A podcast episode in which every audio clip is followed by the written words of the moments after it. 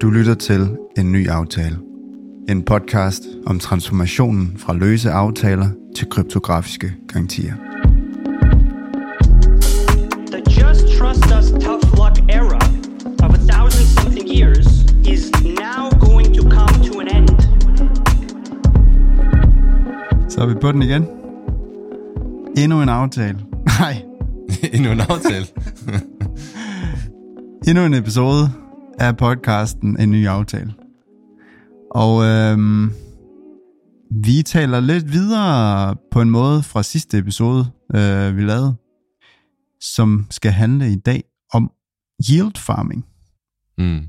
Og kan du uddybe lidt, måske give en lille disposition af, hvad, hvad, hvad skal vi igennem? Ja, Jamen, vi skal jo snakke lidt om det her med, at øh, du kan ikke bare, eller du kan godt, men du, udover at du bare kan holde på dine kryptoinvesteringer, så kan du også forrente dem på mange forskellige måder. Ja, Og øh, det er det yield farming, der. grunden, til, grunden til, at det hedder yield farming, det var fordi, det i sin tid opstod den her meme omkring, at øh, du ved, an honest day's work med ham farmeren, der står ude med hans crops, og så hans oh, ja. uh, crypto assets, han har, Ja, ja. han har sået og sådan noget. Uh, It ain't much, but it's honest work. Ja, ja. Og det var, det var, folk lavede meget sjov med det her med, at du depositer bare lige dit, dit lort ind i en kontrakt, og så har du lige pludselig over 100% forrentning, og så, Ja. ja. du ved, det, det er hard, så mimer man lidt på, at det er hard work, bare lige at det, er rigtig hårdt. ja.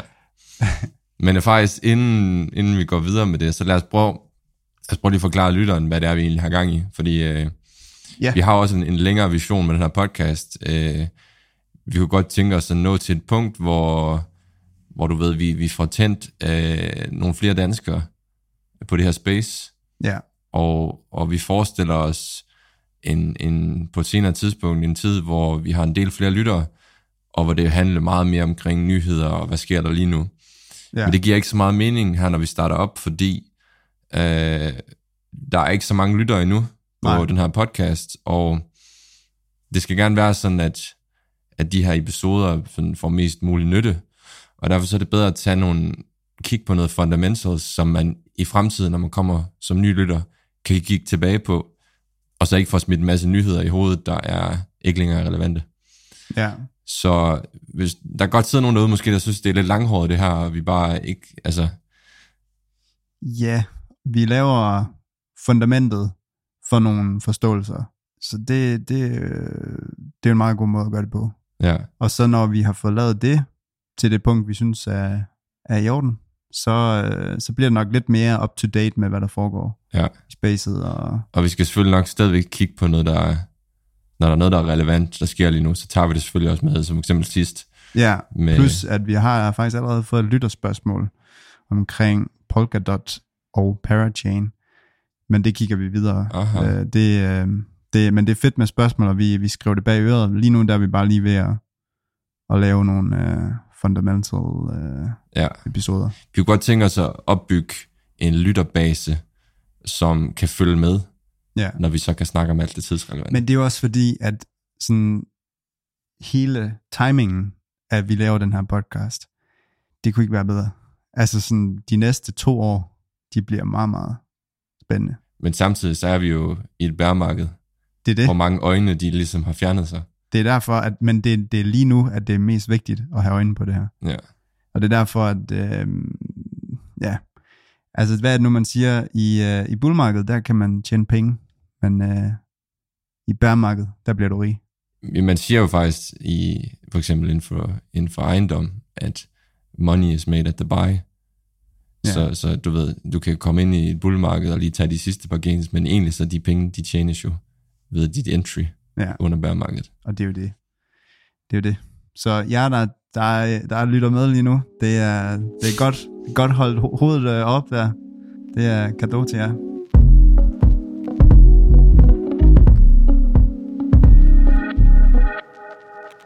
Yield farming.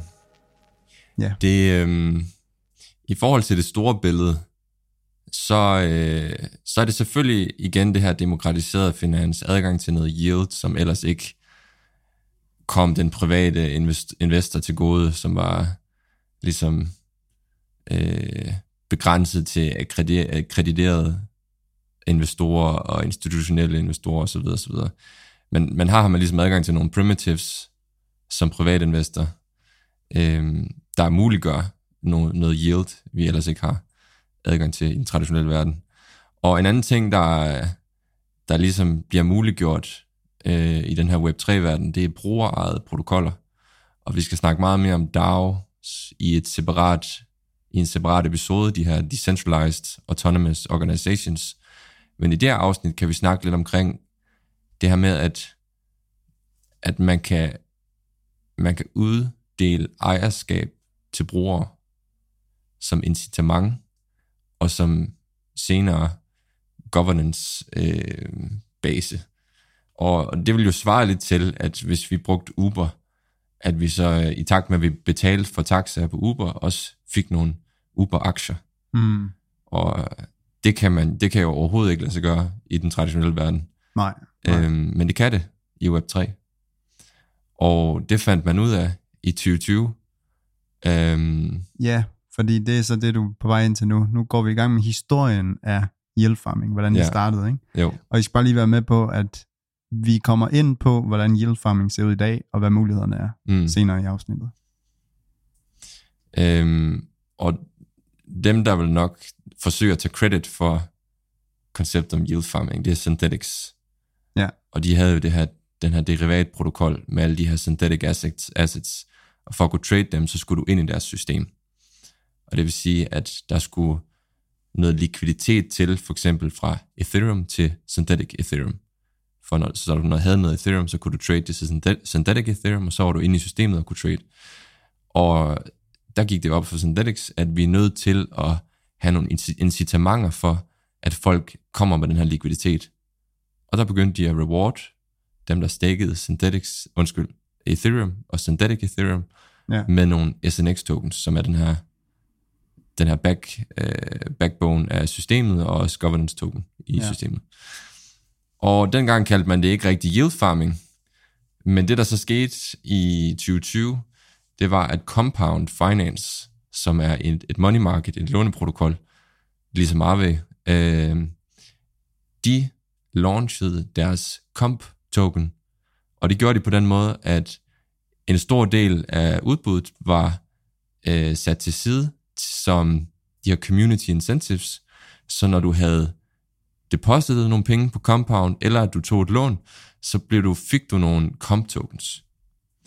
Og det var jo helt vildt for folk lige pludselig. Øh, det, var, det åbnede en helt ny verden, og folk var helt op at køre over det. Ja. Øh, der, det, det eksploderede i likviditet på Compound af den grund. Og det er jo klart, altså hvis du kan sætte dine hvilken som helst assets ind på Compound af dem, de har listet, og så tjene 5-10% ekstra i comp tokens, at du selv endda kan tage et lån, og så tjene penge på, at du tager det lån, fordi du bliver, du bliver ligesom rewarded af systemet for at være en bruger I compound øh, i. Compound. Comp Men det er, jo, øh, det er jo så afhængigt af, hvad, hvad værdien af den er, ikke? Jo, men det interessante var jo så, at det, er jo, det her det er jo et spil for folk, der har kapital. Så folk, der har kapital, de kan få alle de her governance tokens gratis for at flytte deres likviditet rundt og være brugere af protokoller. Ja. Men dem, der ikke har så mange penge, de er jo nødt til at købe de her tokens på markedet. Så der er jo mange, der tænker, jeg, jeg tror mega meget på det her comp, compound, så jeg går ud og køber comp token på markedet. Og på den ene side muliggør det, at alle dem, der har kapital, de så bare kan farme og dump.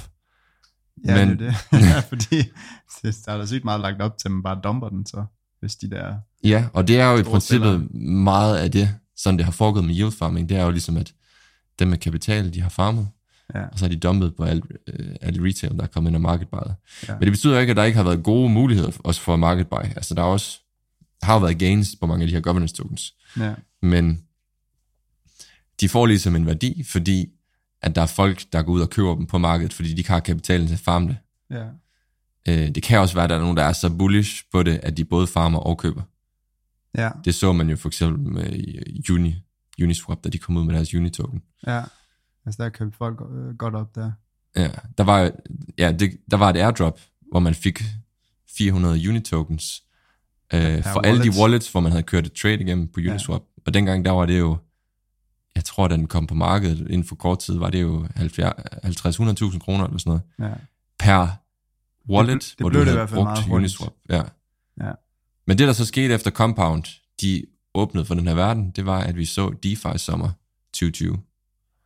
Og der eksploderede øh, projekter. Øh, der kom en eksplosion af nye projekter, øh, der, der launchede øh, de her governance tokens, øh, der så blev uddelt til folk, der stakede. Og nogle gange kunne det være så dumt, som at du bare... Altså før, før 2020, tilbage i 2017, da vi havde den her ICO-craze, der, du ved, der havde du en hjemmeside, du havde et flot team, du havde nogle gode advisors, du havde en god historie om, at du var nyt et eller andet, du var kryptos bud på betting, eller gaming, eller healthcare, eller supply chain, eller et eller andet, og så samlede du nogle penge i en ICO. Nu kom der så det her med, at du kunne sige, jeg er en låneprotokol, jeg er et money market, jeg er et eller andet. Og så inden du overhovedet har lavet et projekt, inden du, inden du overhovedet har lavet de smart contracts, der skal egentlig kunne bruges, så laver du bare sådan en, en staking-kontrakt, hvor folk kan putte deres, du bestemmer, det kan være, at du gerne tiltrække folk fra Ethereum community, fra Link eller et eller andet, Ja. så kan de stake, og så airdropper, altså, så dropper du bare nogle af dine governance tokens. Så hvis nu for eksempel vi siger, en ny aftale, det er et nyt DeFi-projekt, vi laver en dApp, hvor man kan et eller andet, så er der en, en token, vi kalder ENA. Og så siger vi, kom og stake din Ethereum, eller din Link, eller din USD af forskellige slags, og så giver vi dem bare gratis nogle ENA-tokens. Og så, så farmer folk de her, de her ENA-tokens i noget tid, Ja. og så lige pludselig kommer de jo på markedet, øh, når folk begynder at oprette markeder, fordi de lige pludselig nu kan withdraws, og så øh, har den en værdi, den her ENA-token, fordi der er folk, der ikke har så meget mulighed for at farme, men i stedet for køber den.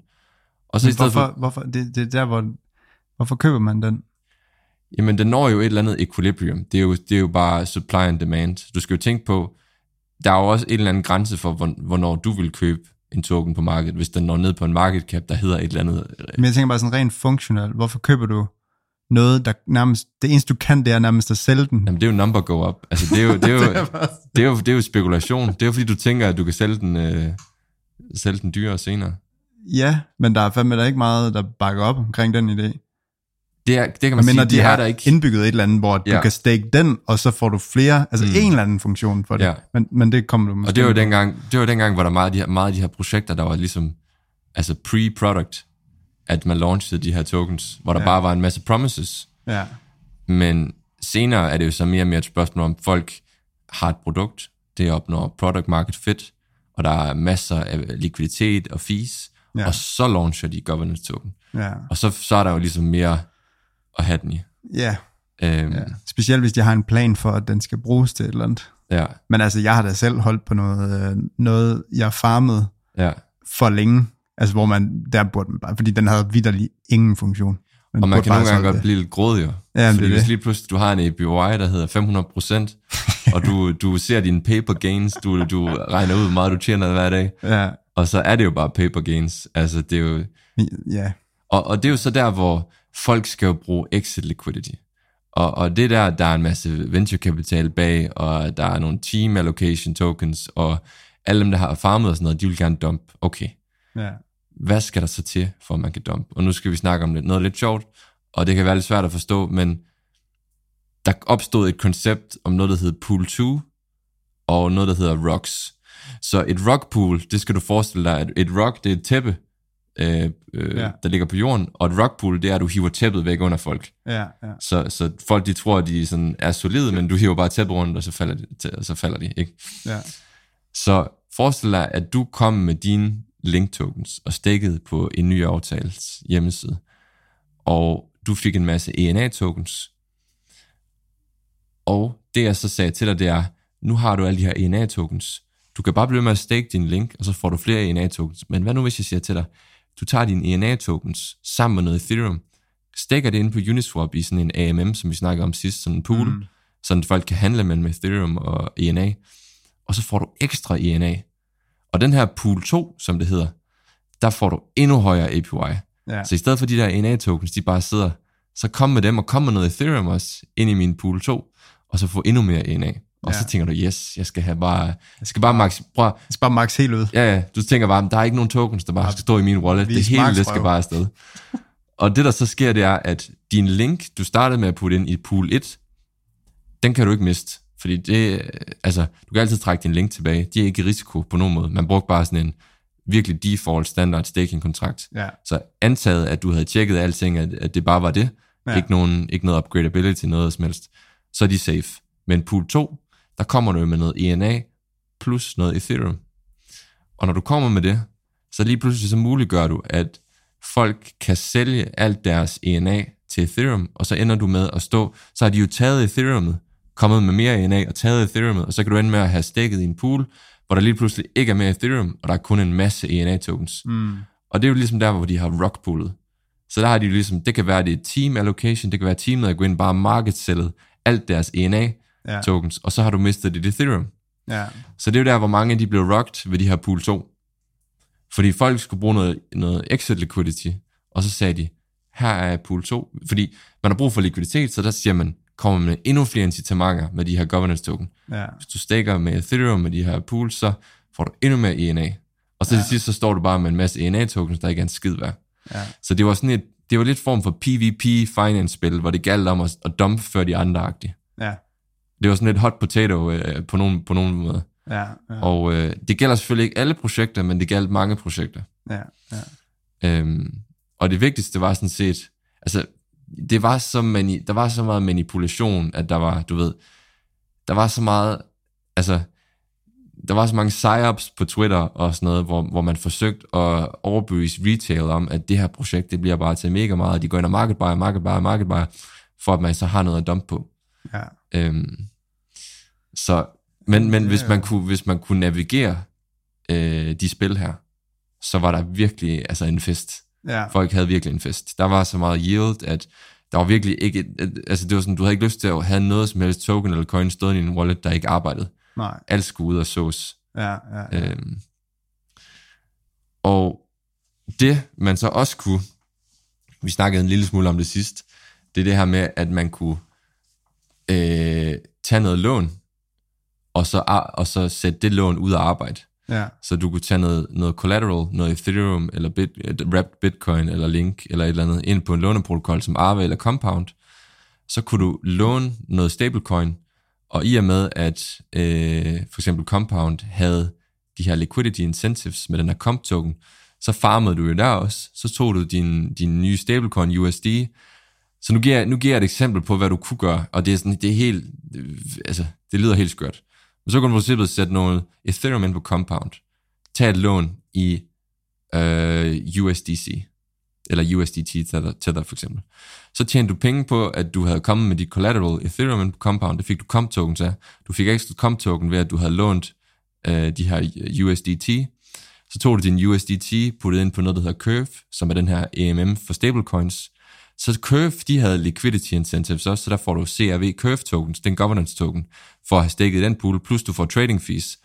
Så har du en, en Curve øh, USD, et eller andet bevis på, at du har noget likviditet inde på Curve.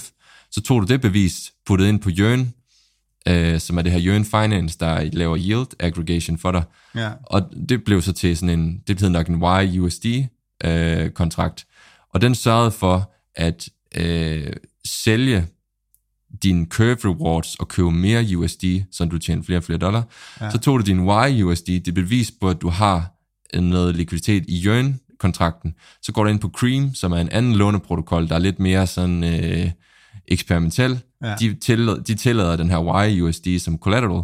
Så får, får du ekstra Cream tokens ved at have den ind som collateral, fordi de har liquidity incentives.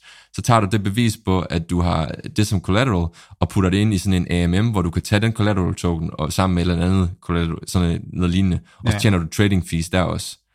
Så du har til sidst sådan en token, der bare farmer på så mange led. Ja. Altså det er virkelig, det er sådan, Det, det er ligesom uh, Inception. Det er bare sådan, du går bare dybere og dybere ind. Ja, ja, du går dybere og dybere. Finder mere og mere. altså på sin vis minder det også en lille smule om øh, finanskrisen 2008, ja. hvor, hvor folk havde så mange derivater og derivater og derivater, øh, og bettet på, hvad andre bettede på, hvad andre bettede på, ja. der til sidst sådan crumblede. Ja. Øhm, men man kan sige, at det kunne lidt lade sig gøre i, i, i DeFi, fordi det hele er transparent, og øh, altså, Ja. hvis du forstår, hvad jeg mener. Ja, men jeg kan faktisk huske, da Jørgen startede ud, hvor man kunne stake ting derinde, så var det sådan noget simpelt noget. Det var sådan ETH, det var Link, det var USD, og det var sådan meget, okay, stille og roligt. Sådan, når Mm. længere der, tid der gik, så så blev det sådan noget CR, øh, v, VR, USD, ST, et eller andet. Så var det sådan, nå, okay, ser rimelig funky ud det der. Så går lidt tid, så, så står der sådan, det er næsten et helt alfabet, og så USD til sidst. Mm. Hvor man bare ved, okay, den der, det er en eller anden funky pool token, du har fået et eller andet sted fra, efter sådan 10 gange Inception. Jeg kan huske, det fatter jeg overhovedet ikke til at starte med, hvad, hvad er det for noget, det der? Ja. Man kan overhovedet bruge det. Da først visse folk på Twitter begyndte at snakke om det her, der var jeg også sådan bare, hvad fuck er det, I tænker, hvad er det, I har gang i? Ja, Og jeg i længe så tænker sådan, det der, det magter jeg ikke at sætte mig ind i. Det, Nej. det lyder fucking vanvittigt. ja, Ja. Og så stille og roligt, så tog man bare en ting ad gangen, og en ting ad gangen.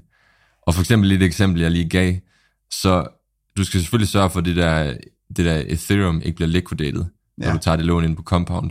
Men ellers så alle de andre ting, jeg lige nævnede, der var kun smart contract risk. ja, Og der er jo meget smart contract risk. Der er virkelig mange smart contracts, man, var, man rørte ved.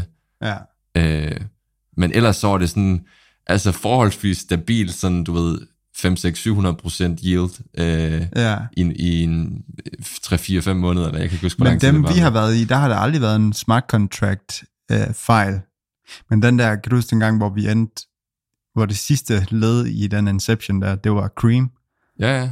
Altså, den var jo fandme, det var... Men det er jo det eksempel, jeg lige gav dig. Okay, det er den, ja. Ja. Fordi der var ikke noget, der gik galt. Den, den gik jo super. Der skulle vi bare hive det ud på et tidspunkt, kan jeg huske. Men jeg kan også huske, Grund af- at, at dengang vi så hævde det ud, det kostede så, så sindssygt meget gas, fordi ja, det blev jet. Det var næsten og nulstillet ja. Eller et eller andet.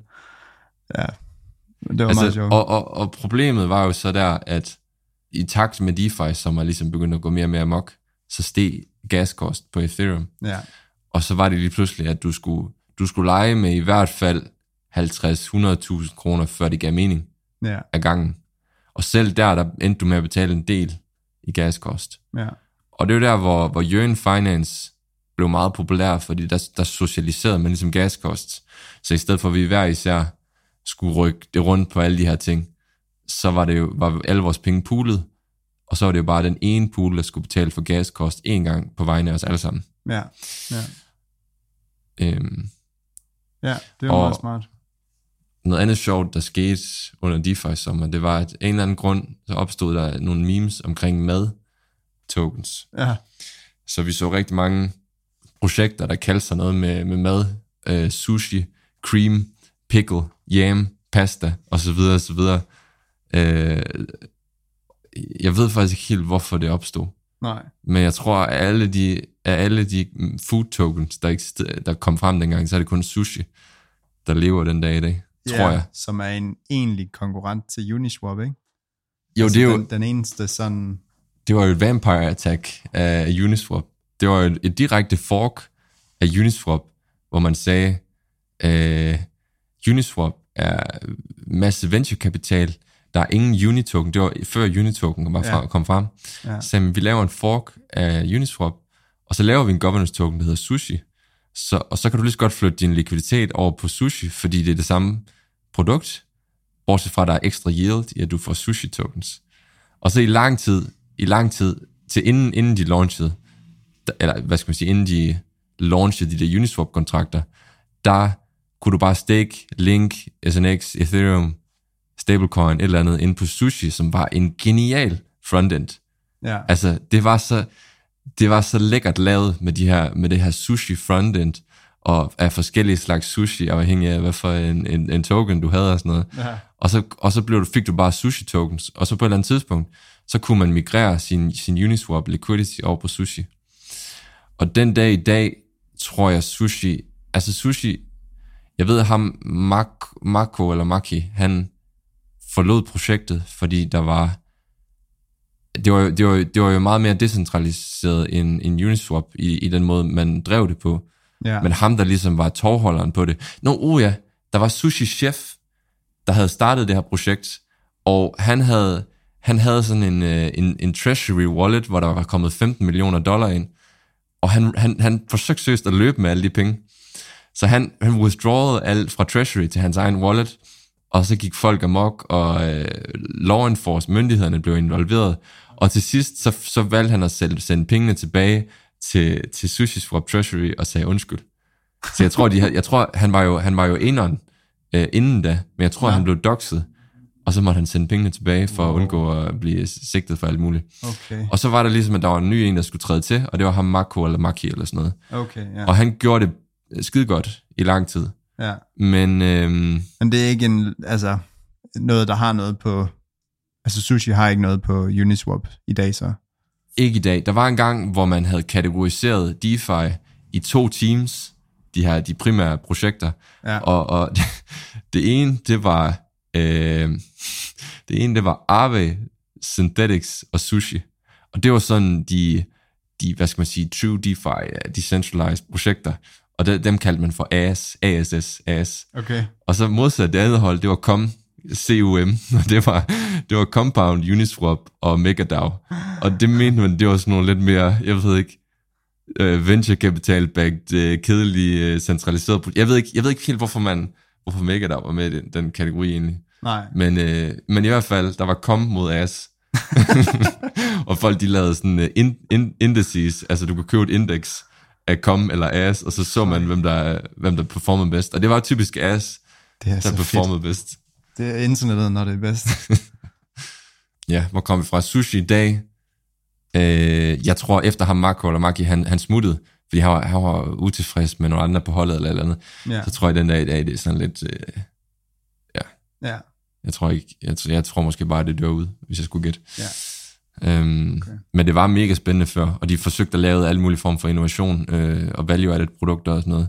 Ja. Men i den i dag i dag er, er, er Uniswap, de har launchet en V3, der ligesom har, har taget AMM-markedet lidt med storm, hvor i stedet for at du bare putter dine penge ind i en pools, for eksempel Ethereum, Bitcoin, og det er bare 50% værd, og, og du ikke rører ved det ellers, så Uniswap, de har lavet sådan en noget mere kompleks AMM, hvor du kommer med Ethereum og Bitcoin, og så siger du, jeg vil gerne lave likviditet præcis inden for den her price range, og det bliver så til en NFT-token, der repræsenterer den position, og det gør, at likviditeten er meget mere capital efficient.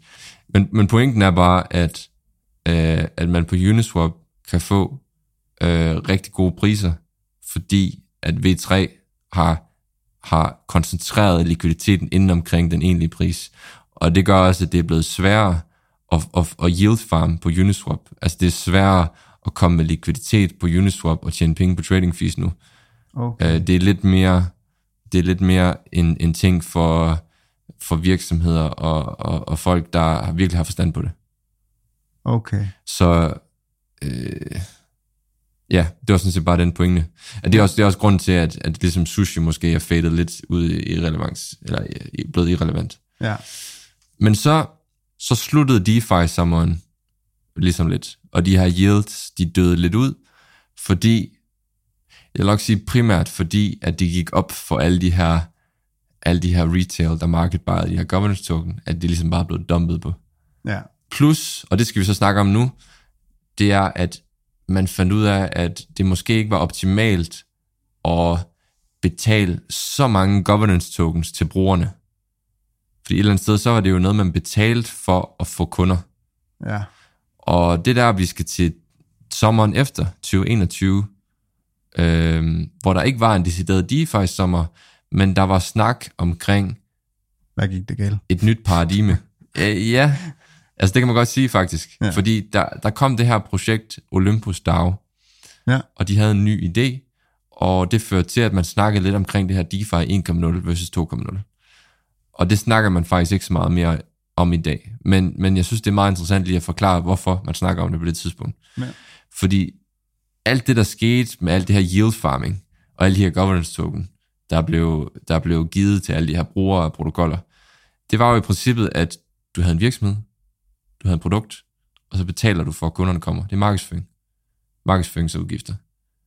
Og øhm, der blev simpelthen givet så mange governance tokens, at man fandt ud af, at det likviditet, man får ind, når du, når du handler out sådan en masse governance tokens, er det sticky. Og det fandt man ligesom ud af, at det er ikke rigtig sticky. Forstået på den måde, at lige snart du ikke længere giver de governance tokens ud, så, så flytter folk bare deres penge væk fra din protokol. Ja. Og så har du givet en masse governance token væk til folk, der ikke giver en fuck omkring dit produkt. Så man fandt ligesom ud af, at det er måske ikke optimalt, at man betaler så mange, øh, så mange governance tokens for at, få, for at tiltrække den likviditet. Og Olympus DAO, de havde en, ny- et nyt bud på, hvordan man kunne sørge for, at ens projekt havde likviditet. Det de gjorde, det var at forestille dig igen, lad os gå tilbage til eksemplet med en ny aftale, vores DeFi-applikation, vores hjemmeside, ENA-token. Okay. Der skal noget likviditet til, sådan at man kan handle ENA med andre tokens. I stedet for, at vi giver en masse nye ENA-tokens til folk, der stikker deres ENA med noget Ethereum for eksempel, så det vi gør, det er, at vi tilbyder, at folk kan købe ENA-token øh, med et discount, med et tilbud, hvis de kommer med deres, for eksempel Uniswap pool at, øh, med, med ENA og Ethereum. Så hvis nu for eksempel, at du vil, vil købe noget ENA, så kan du købe ENA på markedet, få den til markedsprisen. Men du kan også få den billigere ved at sætte ENA, ENA sammen med noget Ethereum, putte Uniswap, tage den pool token, og så bruge den som betaling for, min, for den her ENA token. Og så er der ligesom en counter, der siger, nu har du 1% rabat, nu har du 2% rabat, 3% rabat, indtil der er nogen, der køber det. En form for aktion. Men det, der så sker, det er, at når du kommer med den her pool token, i stedet for at købe på markedet, så går den pool token til projektet selv. Så at en ny aftale, vores DeFi-projekt, kan ende med at eje sin egen likviditet. Så når i stedet for at en ny aftale mindre en masse ny ENA og bare giver ud til folk, der stikker midlertidigt, så siger vi, at vi laver en masse nye ENA og giver til folk, der vil betale med deres likviditet, så det bliver permanent til os, at vi holder dem. Og det kan godt lyde meget kompliceret, men, men forestil dig bare, at det, det end scenario, det er, at i stedet for, at jeg har givet en masse NA-tokens ud, og at folk bare smutter med deres likviditet, efter at jeg, vi er færdige, at der ikke mere, er mere øh, liquidity rewards, så har folk betalt med deres liquidity for at få NA-tokens, og når, når så det er slut, så sidder jeg tilbage med en masse uh, Uniswap pool tokens. Jeg ejer en masse likviditet, som er ENA og Ethereum for eksempel. Og den sidder i Treasury, i projektet. Og derfor så vil der altid være likviditet, fordi protokollen ejer sin egen likviditet. Hvad tænker du? Ja, den er, den er sgu lige lidt. Ja, det kan også være, fordi klokken er 12. Men jeg er i hvert fald, jeg, jeg er lidt, øh, jeg er lidt, jeg er lidt i tvivl om, altså, man kommer, nu, nu tager vi det eksempel, at jeg vil, jeg vil, jeg vil have den på tilbud Mm. med en discount, Ja. og så siger du, så kan jeg lægge, lad, lad os sige noget Ethereum sammen med den der ENA-token, Ind, i en Uniswap pool, Ja. og så får jeg hvad? Så har du en Uniswap pool token. Så langt så godt, ikke? Okay, så har jeg den. Uniswap pool token. Den har jo en markedsværdi, fordi den indeholder noget ENA og noget Ethereum. Og hvem bestemmer den markedsværdi? Det kan du altid se, fordi det er jo bare, du kan se, hvad, hvad der er i, og så er der en markedsværdi på ENA, der er en markedsværdi på Uniswap. De to ting til sammen. Men hvad er ENA-token værd? Der er jo, den, den der samtlige er jo handlet. Den bliver handlet, ja. Ja. ja. Så jeg får den pool-token der, så sagde du noget med noget rabat, så får jeg 1%, 2%, hvad, hvad er det for noget? Så er der en counter inde på min hjemmeside, der siger 1, 2, selvfølgelig ikke så hurtigt vel, Nej, okay. men, men på et eller andet tidspunkt, så kan det være, at den siger 10% rabat, og så tænker du, hmm, det lyder egentlig meget lækkert, jeg kan, jeg kan betale med, lad os sige, med 1000 dollar i værdi, og så få 10% under markedsprisen, hver af ENA-tokens. Så du kan købe ENA-tokenen på Med- tilbud? På tilbud. Så vi udregner selvfølgelig, hvor mange ENA-tokens du skal have, have alt efter hvad ENA-token koster, og hvor meget din pool-token er værd. Ja. og så får du rabat, alt efter hvor langt ned du er på timeren. Men jo længere den kommer ned, der er også andre, der står klar. Det kan være, der er nogen, der er villige til at købe ved 11%, du er villig til at købe ved, måske ved 10%, eller 15%. Så, folk, så, så er der en aktion, der bare hele tiden kører, og så bliver den nulstillet, og så fortsætter den. Så der er hele tiden, der er hele tiden mulighed for at købe den på discount. Men afhængig af, hvor lang tid der er gået siden sidst, kan man få mere og mere discount. Jeg, jeg er ikke helt med, altså det der med, at de kommer til at eje deres egen likviditet. Mm.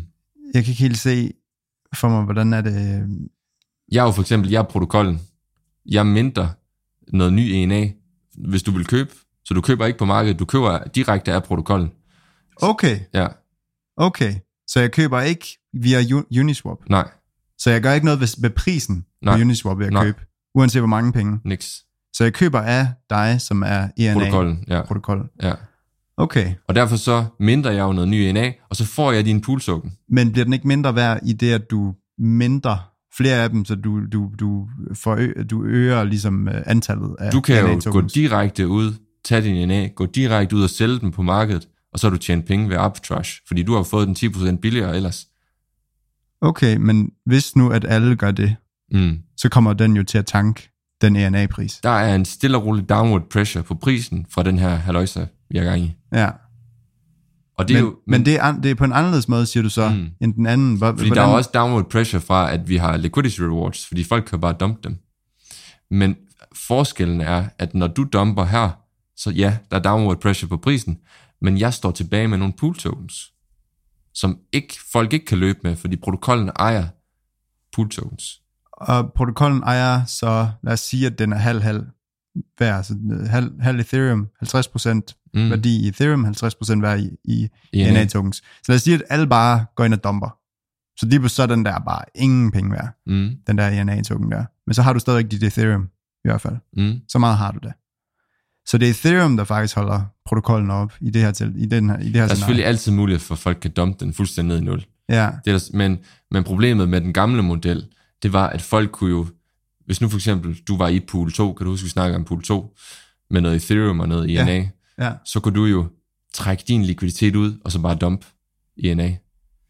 Sådan Så- at så- folk, der bruger protokollen, ikke kan komme ud af det, eller hvad? Ja, sådan at folk tror, åh, oh, der er en masse liquidity på Uniswap, så jeg kan altid sælge min ENA, men så lige pludselig så fjerner folk bare likviditeten, og så er der rock pool, du ved. Okay, så du kan altid sælge, eller hvad? Når protokollen ejer likviditeten, så sikrer det bare, at der er ikke nogen, der lige pludselig fjerner likviditeten. Så der er den likviditet, som protokollen har i hvert fald. Men på Uniswap kan den jo godt blive fjernet. Stadigvæk. Men, men protokollen, de sidder jo i protokollen. De pool tokens i hvert fald. Og det er rent nok, hvis... Jamen pool tokens sidder, ja, men de Mm. mm. har kun pool tokens, men de har jo ikke, eh, de har jo ikke, øh, de sidder ikke på likviditeten, altså ENA øh, tokens på Uniswap. Så der kan de jo godt tømme hele den likviditet. Ja, altså de, man kan jo ikke sikre, at folk ikke bare dumper ENA til 0. Nej. Det vil altid kunne ske jo. Ja, okay, okay. Det er fordi, det er fordi jeg tænker, at det her, det var et eksempel på, hvordan du kan sørge for, at folk ikke bare... Øh, Ja, det kan du ikke. Øh, hvad hedder det? Mint, eller ikke mindre, hvad fanden hedder det? Altså, Dumper alt dum, ENA. altså farmer og dumper. ja. Det er ikke det, er ikke det, det løser det Du her. kan ikke sikre, at folk bare... At det folk løser, ikke... at protokollen ikke lige pludselig rockpooler en. Ja. Se hvem det går. Se det. Men det er også bare... Det var meget interessant, det her med, det, det, var, det var ligesom... Man havde fundet ud af den her oprindelige måde at bare give governance tokens ud til folk, der kom med det her. Det var alt for midlertidigt. Det var sådan predatory liquidity, der bare kom og udnyttede de her governance token muligheder, dumpede dem, og så smuttede likviditeten et andet sted, hvor de kunne tjene flere penge.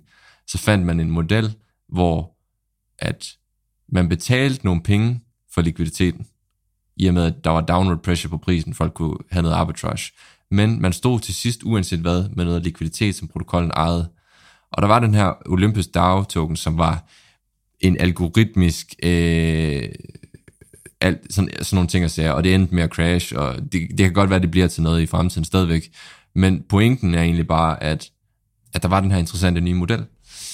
Men øh, må jeg lige spørge om noget, fordi taler man i DeFi 2.0 omkring, hvad man kan gøre ved den her idé at man bare laver en governance token, som folk de kan farme og dump.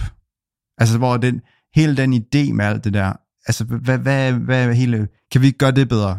Altså, der, det er jo meget få projekter, hvor smart contra- contracts, de bare er færdige, og ikke skal ændres, og der ikke skal laves nogle opgraderinger, der ikke skal laves noget nyt til uendelighed. Det er meget sjældent, det er sådan. Så der vil er, altid være et team, eller et, et, et community, som skal arbejde videre på det her projekt. Og det er jo der, hvor at man forsøger at lave de her DAOs, at man forsøger at styre det ikke som en virksomhed, men som et, et, et open source community, og der skal tages nogle vigtige beslutninger, og der skal stemmes om det. Og det er der, hvor governance tokens er med til at give stemmerettigheder. Ja. Og det er gerne meningen, at, at øh, de største brugere skal have mest indflydelse. Så det er okay. også lidt den her idé med, at dem, der har mest kapital involveret, de har måske mere governance tokens og mere, skulle have sagt, for eksempel. Ja. Men en token er en vote et eller, andet, et eller andet sted. Og så er der alle de her beslutninger, som skal tages, hvor man stemmer om det med de her governance tokens. Så det er sådan, det er the base case for, hvad man laver med en governance token. Ja. Udover det, kan der være mere utility af forskellige slags, Ja. og der kan være den her fee switch, der kan være noget, noget, noget fee accrual, noget, noget form for udbytte fra projektet. Ja. Så det er bare, det er en ting, der er uundgåelig med, mm. de, her, med de her protokoller. Der vil være governance tokens, og der vil være en mulighed for at farme dem, og der vil være incitament for, at nogen vil dumpe dem. Så det er bare, det er bare den, den risiko, der er med alle governance tokens. Ja, og det man har lært, det er først og fremmest vil jeg sige, investorer er blevet mere sofistikerede. Folk er mere skeptiske, mere kritiske, hvilket gør, at du er nødt til at have et produkt, inden folk øh, gider at lege en masse og investere i din governance token. Ja. Man snakker også om nu, at øh, definitionen af, af succes er, at du kan, du kan være self-sustaining i din DeFi-protokol, forstået på den måde, at du tjener penge fra brugere, uden at du har en masse incitamenter til dem. Folk betaler for at bruge dit produkt, uden at, de, at det er fordi, de får smidt en masse governance tokens i hovedet. Ja, ja. Men governance tokens skal stadigvæk distribueres, og måden man distribuerer dem på er ikke længere en ICO. Øh, det er stadigvæk, og det er jo igen det her med, jamen det er jo, det er jo meget fedt det her med, at du kan bruge Uber, og så få Uber-aktier. Ja, Så, der, så, så brugere har et stake. Det er jo Mm. mega fedt. Mega fedt koncept. ja, Det skal bare gøres på en, en du ved, en måde, hvor, hvor man ikke giver sine tokens væk for billigt ja. til folk, der ingen interesse har i at arbejde og deltage i governance og i projektet. ja, Så mange projekter, de har sådan, du skal ikke købe vores governance token, hvis ikke du har interesse i at deltage i governance. Ja, Og folk har også en tendens til at kalde de her governance, og det er selvfølgelig også på grund af juridisk og sådan noget, men kalde dem valueless tokens. Mm. Så når man kommer ud med dem, så siger man, den her token har ingen værdi. ja, Og så ender den på et marked, hvor den bare bliver traded helt vildt, du ved. ja, ja, ja. Men, men som udgangspunkt, så siger man, du ved, den her token har ingen værdi, det er bare fucking, du kan stemme på de her proposals, det er det, du kan. ja. Men folk tænker jo altid, jamen kommer der ikke en fee switch på et tidspunkt? Kommer ja. Ja. der ikke noget udbytte og sådan noget? og øh, og det, det kan jo ikke undgås, at der bliver spekuleret. Nej, nej. Men samtidig så er der jo nu masser af projekter, DeFi, uh, dApps, Decentralized Applications, der tjener en masse fees fra brugere, uden at der bliver smidt governance tokens i hovedet på dem, og hvor de her governance tokens har en masse værdi nu, af alle mulige forskellige årsager. Ja, Øhm, altså, utility kan også være, for eksempel i Arways tilfælde, at øh, Arway token har, øh, er sådan en, en forsikring backstop, hvor hvis der sker dårlig gæld, så får Arway stickers, bliver de slashet og udbetalt til, til dem, der havde depositet for at, gøre, at godt gøre dem. ja, Øhm, Uniswap er jo et eksempel på en token, der kun kan bruges til governance nu. Og mange vil nok argumentere, til at, argumentere for, at det er sådan lidt et, et governance theater, forstået på den måde, at du ved, der sidder et team og, og nogle venture capital investorer, som har haft den største allokering af unitokens, og de kan i princippet bare bestemme med deres majority vote, hvad som helst de vil. ja, Øhm, og at der er ingen fee switch, og der er ingen utility ellers for den token, men samtidig så bliver den jo traded vanvittigt højt, fordi Uniswap har al den likviditet og alle de fees øh, lige nu, der ryger igennem projektet. Og de fees, de går ikke til Unisholders, de går ikke til Uniholdet, de går Der er til ingen- liquidity providers. Der, det, det er ren spekulation. Der Det er ren ingen, spekulation. Der er ingenting, der får den pris til at gå op, andet end spekulation. Men nu ved jeg ikke, om du har hørt, øh, om du har set den der Silicon Valley tv-serie. Nej. Der er sådan et godt klip derfra, hvor de snakker omkring det her med, øh, åh, fanden, fanden er nu, det, vi skal næsten lige klippe det ind måske. No, no, no, no, no, no, no revenue. I'll call you back. What? Why would you go after revenue? Because to make money? No. If you show revenue, people will ask how much, and it will never be enough. The company that was the 100xer, the 1000xer becomes the 2x dog. But if you have no revenue, you can say you're pre revenue. You're a potential pure play. It's not about how much you earn, it's about what you're worth. And who's worth the most? Companies that lose money. Pinterest, Snapchat, no revenue. Amazon has lost money every fucking quarter for the last 20 fucking years, and that Bezos motherfucker is the king. The king. There's no revenue. No one wants to see revenue. Go. Oh, uh, I, ju- I just thought that mainly the goal of companies is to make money. Yeah, no, no, no, that's not how it works. I don't want to make a little bit of money every day. I want to make a fuck ton of money all at once.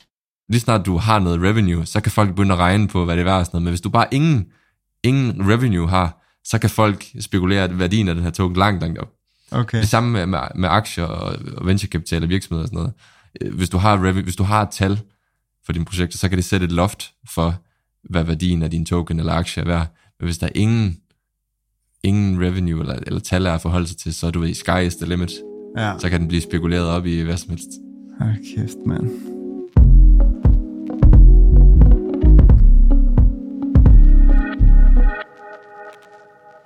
Men det var egentlig historien øh, bag yield farming. Og den dag i dag, man kan sige, en, en, ting, en historie, jeg måske har, vi har udladt lidt, det er jo, at yield farming har fortsat på andre chains end Ethereum. Fordi mange af de her såkaldte ETH-killers, de er jo launchet øh, og har skulle distribuere både deres token til smart contract blockchainen, øh, så, så der har jo været sådan et, et, et reward til alle, der bruger blockchain, der får de det her native, native, den her native coin. Sådan har det været på mange af de her nye blockchains. Ja. Samtidig med, at mange DeFi-protokoller fra Ethereum er blevet forket på de her nye blockchains, hvor deres governance tokens også er blevet distribueret til rewards, til liquidity, liquidity rewards. Så man har virkelig kunne øh, yield farm på alle mulige måder, på alle mulige chains. Ja. Og øh, vi har jo snakket meget om, vi snakkede i tidligere episode omkring det her med kapital rotationsspil. At det er sådan den måde, kapitalet bare har roteret rundt, og farmet og farmet og dumpet, Ja. og farmet og dumpet. Og mange investorer er måske blevet øh, lidt fanget ved, at de har bare market buyet. De har market buyet øh, både øh, de her native coins til alle de her nye blockchains, samtidig med, at de har måske market buyet øh, de her DeFi governance tokens for alle de her for, projekter, der er forket fra Ethereum-projekter. Og jeg tror, at det samme nok kommer til at udspille sig på Ethereum Layer 2. Ja. Fordi lige nu, der har vi jo kun Optimism og Arbitrum og CK Sync. Og øh, der kommer jo uden tvivl mange nye Layer 2. Og mange af de her nye Layer 2, de kommer til at launch deres egen token. Så er det med Optimism, der launchet OP. Og øh, en ting er, at den blev airdroppet til folk, der havde brugt Optimism. Men der er nu også allokeret OP-tokens til DeFi-protokoller på Optimism som liquidity rewards. Okay. Så for eksempel Aave på Optimism giver nu Optimism tokens til folk, der kommer med, de, med og depositer, og folk, der tager lån. Okay. Og øh, der sker sikkert en masse der, og det vil der sikkert også ske på en lang række nye layer 2 på Ethereum. Ja. Så øh, hvis man... Øh, Er det mere besværligt at, at yield farm over, over altså på Optimism og, og det hele, og interagere med det? Nej, altså der er en bridge, hvor du, øh, når du er på Ethereum mainnet, så depositer du ind i den bridge, så sætter du, indstiller du for eksempel Metamask til øh, det her nye netværk, så skifter du til det nye netværk, går ind på de her frontends, forbinder med Metamask, mens du er på det nye netværk, og så alt som du, du kender det. Ja. Så det, Okay. okay. ja, Men det er der, hvor at det bedste yield farming, eller de bedste procenter måske, de foregår lige nu. Det er på de der layer 2's, eller hvad? Og måske på nogle af de andre blockchains. Men ja. jeg ved ikke, jeg ved ikke hvordan, Ethereum, hvordan det står til bare på Ethereum. På Øh, Ethereum Layer 1 er der ikke så meget, altså selvom yield. gasvis, de er lave igen, ikke? Er de kommet øh, igen?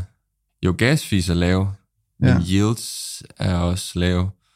Nu ved jeg faktisk ikke, hvad situationen er med, med Curve og Convex, men i lang tid efter DeFi sommer 2020, der var det stadigvæk et godt sted øh, at få yield, Ja. fordi at der var de her Curve Governance tokens, som stadigvæk bliver delt ud, ja. og at der var de her, øh, altså problemet, problemet med yield farming i AMMs, det er jo ofte det her impermanent loss. Så hvis du kommer med, med to øh, assets, hvor det ene er volatile, Ja. og, det, og prisen ændrer sig mellem de to assets, du er kommet med, så vil der være impermanent loss. Så hvis du withdraw efter at prisen har ændret sig mellem de to assets, så har du tabt sandsynligvis i forhold til at bare have holdt de to assets og ikke have gjort noget. Ja. Med mindre trading fees og liquidity rewards har gjort op for det. Ja. Så det er der, hvor man skal passe lidt på. Og på, på Curve for eksempel, der har der været nogle af de her pools med, øh, med vi snakkede øh, de tidligere afsnit omkring de her atomic swaps, hvor man brugte synthetics liquidity og de her curve stable pools til at lave de her swaps uden slippage. Og på curve poolsene, der var for eksempel Link og S-Link, og Ethereum og S-Ethereum. Mm. Og det vil sige, at der er ingen impermanent loss, fordi de holder værdien. Ja. Og der kunne man så stake sin Ethereum eller Link eller whatever, øh, tjene trading fees og curve rewards. Og øh, man kunne tage sin curve pool token og putte ind på for eksempel Convex, som er et projekt, der forsøger at allokere så mange curve tokens som muligt, for at de kan stemme på deres GOX, sådan at de kan tilbyde højere yields på curve, end hvis du bare gjorde det direkte ind på curve. Og det, det er Ja. lidt komplekst, men det er de her curve wars, curve wars som vi kan snakke om på et andet, på et andet tidspunkt. ja. Men, men pointen er bare, at du kunne få rimelig god yield med men, convex og curve. Men Curve lige nu, det er bare, fordi jeg kan huske, øh, tog noget likviditet ud af Curve, og det tror jeg, det var også på grund af, at vi tænkte lidt, at ting begynder at bevæge sig væk fra layer 1 over på layer 2, og det var sådan lidt sådan en, lad os bare lige get the fuck out, før der sker nogle øh, funky ændringer, der gør det svært at få det ud. lige. Ja, Eller altså- gas fees øh, bliver for høj måske. sidste år, der steg Ethereum gas cost så meget, at, at det kunne tyde på, at alt, altså i princippet, at det var muligt, at alt under 5.000 dollar på Ethereum, det bare blev til, altså, eller 1.000 1.000 dollar i hvert fald, blev til dust. Og med dust mener jeg støv, som er, når noget har så lidt værdi, at det ikke engang kan betale sig at flytte det. Ja. Så når, når lige pludselig, at det begynder at koste over 5, 6, 700 dollar Ja. ja, sidste år, og interagere med en kontrakt, Det var der, hvor man skulle sætte sådan en, en, en kontrakt i gang med, til med at løbe, hvor det tog øh, 24 timer nogle gange for den at løbe igennem. Ja, hvor du skulle sådan time det med weekender og natter, og Ja. der, hvor der er mindst aktivitet og sådan noget. Ja. Men øh, altså, der var ligesom udsigt til, holy shit, hvad nu hvis, at Ethereum, det bare bliver til sådan en legeplads for virksomheder og institutionelle investorer, der, der flytter millioner og milliarder rundt, Ja. og så alle, der bare har deres øh, tusinder af kroner eller dollars stående, de bliver bare sådan priced out. Ja. Og det var jo der, hvor, hvor ja, vi, vi tænkte, du må hellere unstake alt det, der ikke har høj værdi, Ja. fordi det kan blive vanvittigt dyrt i gas at, at flytte det. Men det endte jo så, så kom der et bærmarked, og så ender det med, at vi har haft de løg, laveste gaskost længe nu. øh, Ja. men, øh, men altså Monique, Monique, de gaskost ender meget højt igen, og Monique, at mm. Ethereum Layer 1 virkelig bare bliver altså et sted for folk, der har mange penge, mange Ja. penge på spil. Altså almindelig retail, de kommer til at lege på Layer 2, Ja. og Layer 1 bliver et sted for større virksomheder og in- institutioner og lande. Men det er jo bare sjovt det der med, at, at dem, hvad kan man sige, at de mindste spillere, de skal igennem en mere kompliceret rejse og interaktion med smart contracts for at kunne få, få nytte af yield, yield farming. Altså det, det, det kræver mere, mere interaktion med, med nogle af de her, altså at få bridget din Ethereum over til layer 2 og alle de her ting. Altså bare sådan, at, at det er komplekst nok i forvejen for sådan uh, lavmanden, eller hvad kan man sige. Altså for den almindelige øh, mm. Mm. øh, person, ikke? Altså jeg tror med tiden, at hvis det bliver sådan, at Layer 1 bliver ligesom tiltænkt de her større spillere, at så kommer, så kommer Layer 2 til at være default. Så når du køber noget krypto på din, øh, den børs, du nu bruger, og så du withdraw, så bliver det default, at det er en eller anden Layer 2. Mm. Og når du åbner Metamask, så er det default, at det er en eller anden Layer 2. Ja, Og så skal du manu- manuelt ind og ændre det, hvis du rent faktisk vil lave noget på Layer 1. ja. Sådan kunne jeg godt forestille mig, at det blev. tror du, der kommer til at være en, en layer 20, der vinder? Er det, er det et sted, hvor det bliver sådan multi layer spil? Og det er jo ikke, og faktisk nu, det handler det faktisk ikke om lige nu, men, men det er jo der, hvor hvis Chainlinks uh, CCIP, det kommer til at gøre det, det skal, så det, kan det være, at man på et tidspunkt ikke engang behøver så at tale om, hvilke blockchain-netværk er du på, eller layer 2, eller 1, mm. eller hvad fanden. Det bliver nok sådan, at de forskellige protokoller skal finde ud af headquarter, hvor har vi det hen. Mm. Og for nogle protokoller vil det give mening måske endda at have deres egen layer 2. Ja. Øh, det kan også være, at headquarter altid bliver på layer 1. Altså det, det er jo sådan noget, man kommer til at eksperimentere lidt med, men der bliver helt sikkert mange layer 2. Mange layer 2, ja. Og det er jo også fordi, at der bliver et, altså der er jo incitamenter på spil, hvor folk har interesse i at starte en layer 2, fordi det er nemt lige at fork, og så, mm. øh, og så, og så, og så, og så sige, hey, kom her, vi har en masse liquidity rewards. Ja. Altså, så det, kommer, det samme kommer til at ske igen der på den måde. Men er det ikke også, altså jeg tænker også bare, det må være meget vigtigt, at det layer, det er helt spidse, perfekt og sikkert. Layer, men layer 1 har den dynamik, hvor layer 2, det bliver sådan nogle trade-offs, sandsynligvis. Så der vil sikkert være nogen, der launcher en layer 2, som, hvor, hvor de er gået, både, gået på kompromis med sikkerheden, for at have næsten 0 kroner i fees, for mm. så at kunne lave sociale medier, for eksempel, på en layer 2. Ah. Og så er det jo ikke så vigtigt, at det har en vanvittig, vanvittig høj sikkerhed, når det bare er, er sådan nogle micro-interaktioner. Ja, Så, så der vil helt sikkert være forskellig sikkerhed på forskellige layer 2. ja.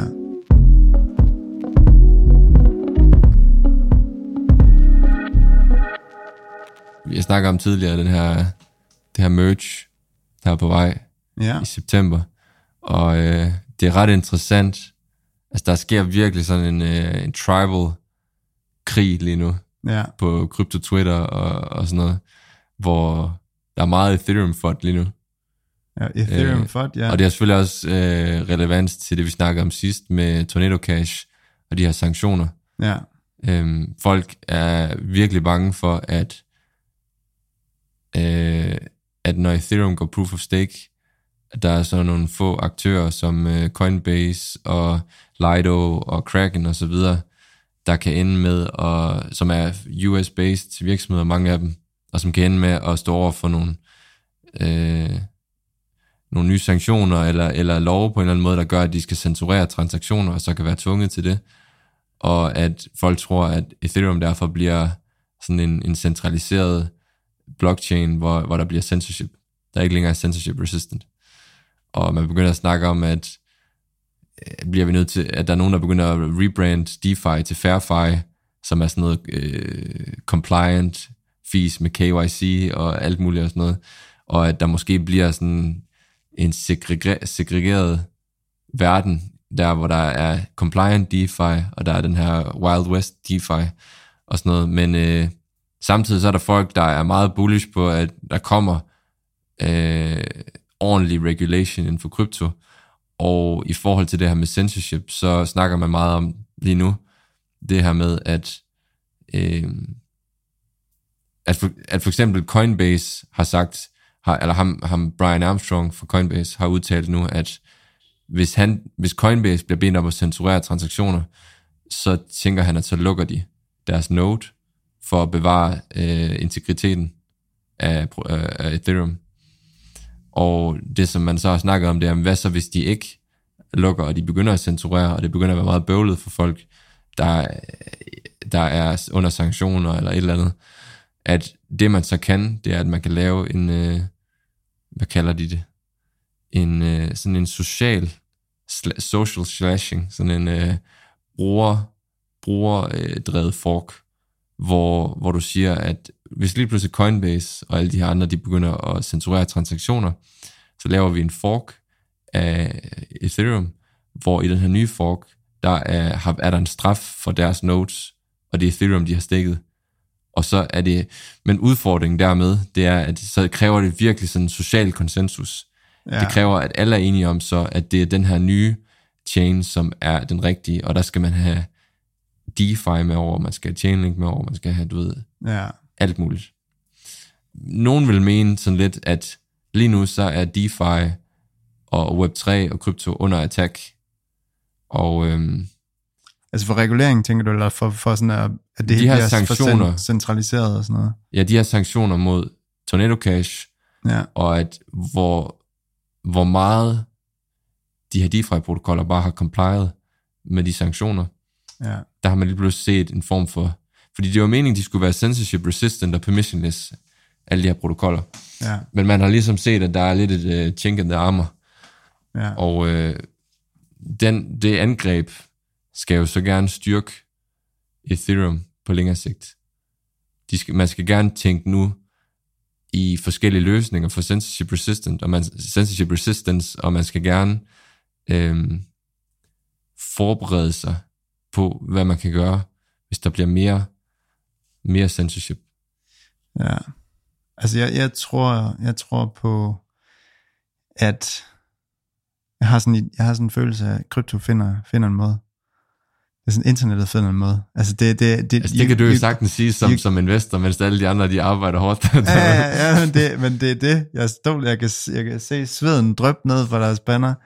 Jeg tror, jeg har meget tillid til, til hvad de her mennesker, de, øh, de bygger. Det kan jo ikke bare ligge på hylden. Nej, altså, der er, jo, der er jo kommet mange til i det her space, som ikke har den der cyberpunk ethos, mm. som OG's de har. Ja, Og de skal sådan lige øh, fall in line og forstå, hvad det egentlig handler om. Og, og da, altså udfordringen er jo, når der lige pludselig er en udvikler, der er blevet anholdt i Holland, og der sidder udviklere rundt omkring, som er bange for at inde i fængsel. Øh, altså, Arve har jo forsøgt at forsvare sig selv, at, men altså, hvad fanden skal vi gøre? Altså, vi vil selvfølgelig kæmpe kampen i retten, men indtil da, så er vi nødt til at comply og, øh, blokere folk på vores frontend, og, øh, fordi vi er jo ikke interesseret i at komme i fængsel. Og i det her tilfælde, så er der jo nogle advokater i krypto, som, har, som sandsynligvis har rådgivet dem til, at I bør nok blokere folk øh, fra fr- de her sanktionerede adresser fra deres frontend. ja, Ja. ja. Eller ikke sanktionerede adresser, men dem, der har interageret med, øh, med Tornado Cash i det her tilfælde. Og øh, nogle projekter er mere modstandsdygtige end andre, og nogle projekter er også sådan lidt gået above and beyond.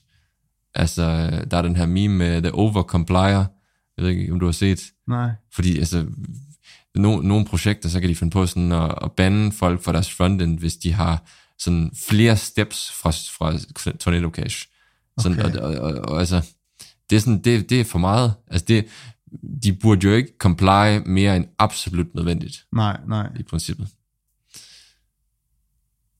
Ej, Men det er også, men det er også sådan lidt sygt, fordi så er der sådan en som ham der Kevin, er det Kevin O'Leary, han hedder? Ham der var med i Shark Tank. Ja, ja, Jeg tror, han har udtalt på Twitter, sådan, at han synes, han synes, det er godt, at ham der er blevet anholdt i Holland, og der skal ryddes op og sådan noget, og at vi skal gøre det, vi skal gøre det til sådan en, en, noget, der er compliant med regulations og sådan noget krypto. Vi skal have de store institutioner med og sådan noget. Og mange af de folk, de er jo sådan set bare drevet af number go up, og de tænker, at vi skal bare sørge for, at institutionerne kan være med, fordi så går number up-agtigt. ja, Så det er jo der, hvor, hvor forne bliver skilt fra bukkene Altså man, man ser lidt, hvad folk egentlig er der for. Ja, ja. Og der er virkelig sådan nogle cyberpunk person, personligheder i, i, i krypto-Twitter, som bare går helt amok, og vi skal, vi skal seriøst ikke comply med noget som helst, og Ja. vi skal bare sikre os, at vi, vi er resistant over for det her og sådan noget. Og øhm, samtidig så sker der alt muligt lobbying i USA, hvor de forsøger at uddanne politikerne i, hvad det er for noget, og man forsøger at støtte øh, kandidater til de her midterms, som øh, er positive over for krypto, og man håber at få en bill igennem på længere sigt med alle de her nye folk, man forsøger at få ind. ja. Så altså, et eller andet sted, fuck USA, altså hvorfor, Ja, ja. hvorfor har ja, de så meget indflydelse? Men, men igen, det er også der, hvor, hvor altså det kunne også være interessant at snakke om lidt senere, det her med, det sagt godt nok ikke meget, øh, Danmark går i front på noget af det her. Altså, Nej. Danmark er virkelig ikke eksisterende. og Det er eh, no offense til nogle af de projekter, der er i Danmark, det er ikke en ram modrettet jer, men det er bare sådan politisk, er der bare ingen, der er bare ingen interesse i krypto overhovedet. Nej. Og jeg tror måske meget af det, kommer af, at man som dansker tænker, jamen, mobile pay, det fungerer sgu meget fint. Hvad er det egentlig, vi skal Ja. bruge alt det her til? Men vi er, vi er meget øh, tillidsfulde også. Og det Ja. ja. tror jeg også, det gør også noget ved sådan, hvad, hvad man synes behovet er for, for alt sådan noget censorship resistant og, Ja. og den slags ting. Altså, Jeg vil, jeg vil nok sige, at for man egentlig forstår det, så skal der gerne en vis teknisk forståelse til. Der skal gerne en vis øh, finansforståelse til. Og det tredje, som måske kan være miss, missing ingredient nogle gange blandt danskere, det er, at der skal sådan lidt en, en sådan fundamental skepsis mod autoriteter. Altså man skal være, man, skal- man skal have en, øh, man, skal- man skal have sådan en, øh, åh, hvad hedder det? Sådan lidt, sådan lidt øh, rebelsk attitude. Man skal have sådan lidt mistillid til autoriteter. ja, Det er sådan lidt den tredje ingredient, der skal for at forstå, hvad det er, Ja. man mener med, med krypto, og hvorfor det er fedt. forstå, helt hvorfor det skal benet. til. Ja. Hvorfor behovet er der. Ja. Åh, det, det handler overhovedet ikke. den her podcast, den handler overhovedet ikke For, de okay, ting. for at vende tilbage til yield farming.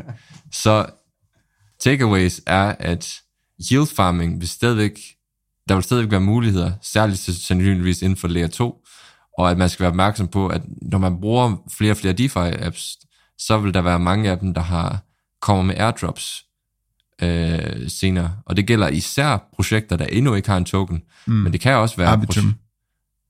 Arbitrum, det er et godt spørgsmål. Der er nogen, der spekulerer i, at de kommer med en på et tidspunkt, så der er, altså jeg kender folk, der der, der sidder og leger med 0,001 Ethereum på 10, ja. Øh, wallets ja. for at interagere med det der Arbitrum. Fordi når de så kommer ud, så kan man, kan man lige farme dem lidt.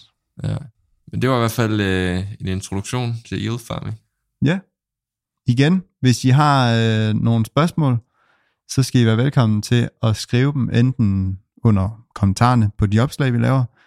Øh, I kan også sende dem ind til vores øh, mail, en ny aftale, gmail.com. Vi har også en Instagram, og øhm, vi håber, det giver mening. Hvis vi skal et, et, et lidt ned i abstraktionsniveau, så, øh, så kunne det faktisk være meget rart at vide, hvis det skal simplificeres yderligere. Ja, så tak for, at I lyttede med igen i dag. Og øhm, god mandag derude. God mandag. The just trust us tough luck era of a thousand something years is now going to come to an end.